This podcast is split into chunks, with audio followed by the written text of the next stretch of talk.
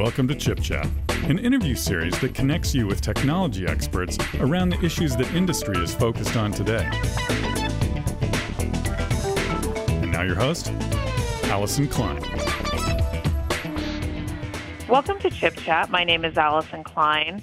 Today I'm with Adnan Adel, Vice President of Infrastructure Engineering at GoDaddy. Welcome, Adnan. How's it going? It's been going great. Thank you for having me. So GoDaddy is a very famous company, but why don't you start by talking about GoDaddy services and your role in the organization? Sure. So GoDaddy is a global company. We have several businesses, domain, web hosting, presence, and security.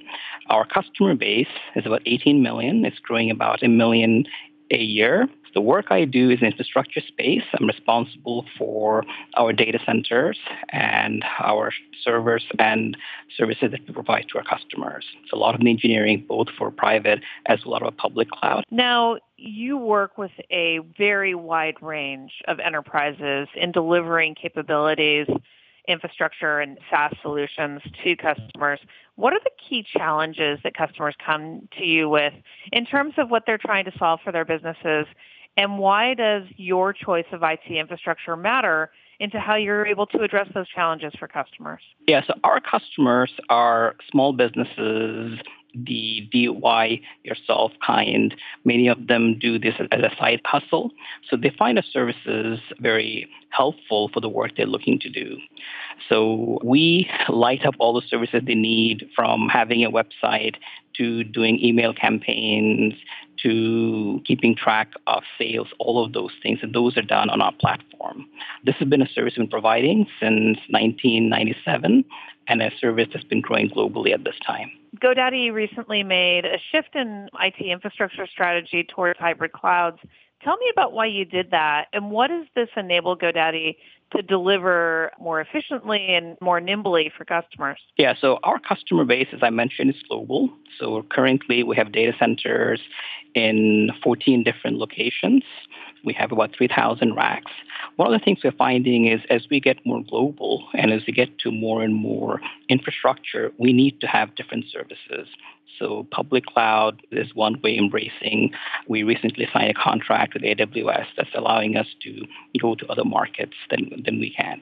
So infrastructure, as you know, is fairly broad. For us, having a mixture of our own data centers and our own private cloud in addition to public cloud is the way we're looking to go forward.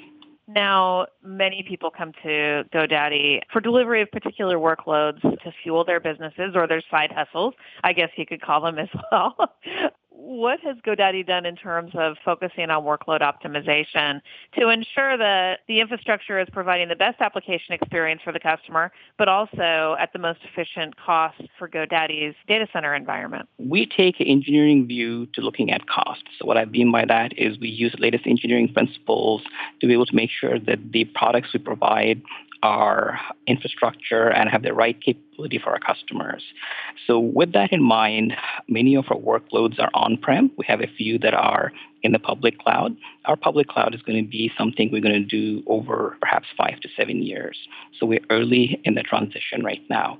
As we do that, we'll continue to make investments in our private cloud as well. So for example, next year, as we move many of the workloads to the public cloud, we'll make investments in our European data centers, for example. We'll be upgrading those.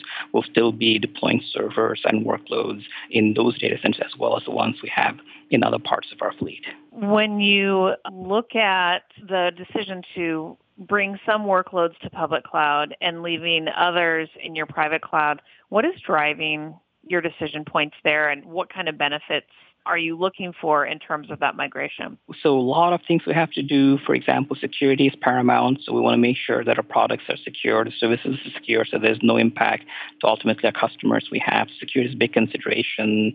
The type of workloads is influenced by our roadmaps. So we have a fairly robust product roadmap, and those are influencing which products you know we put at any one time on, on our infrastructure. We are fairly early in this journey, so we are learning.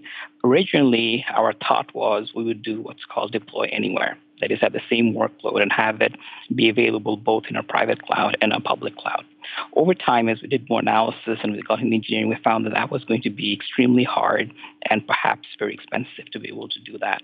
So now we're looking to have optimized workloads and a specific workload that will live either in our on-prem side or in our public cloud side.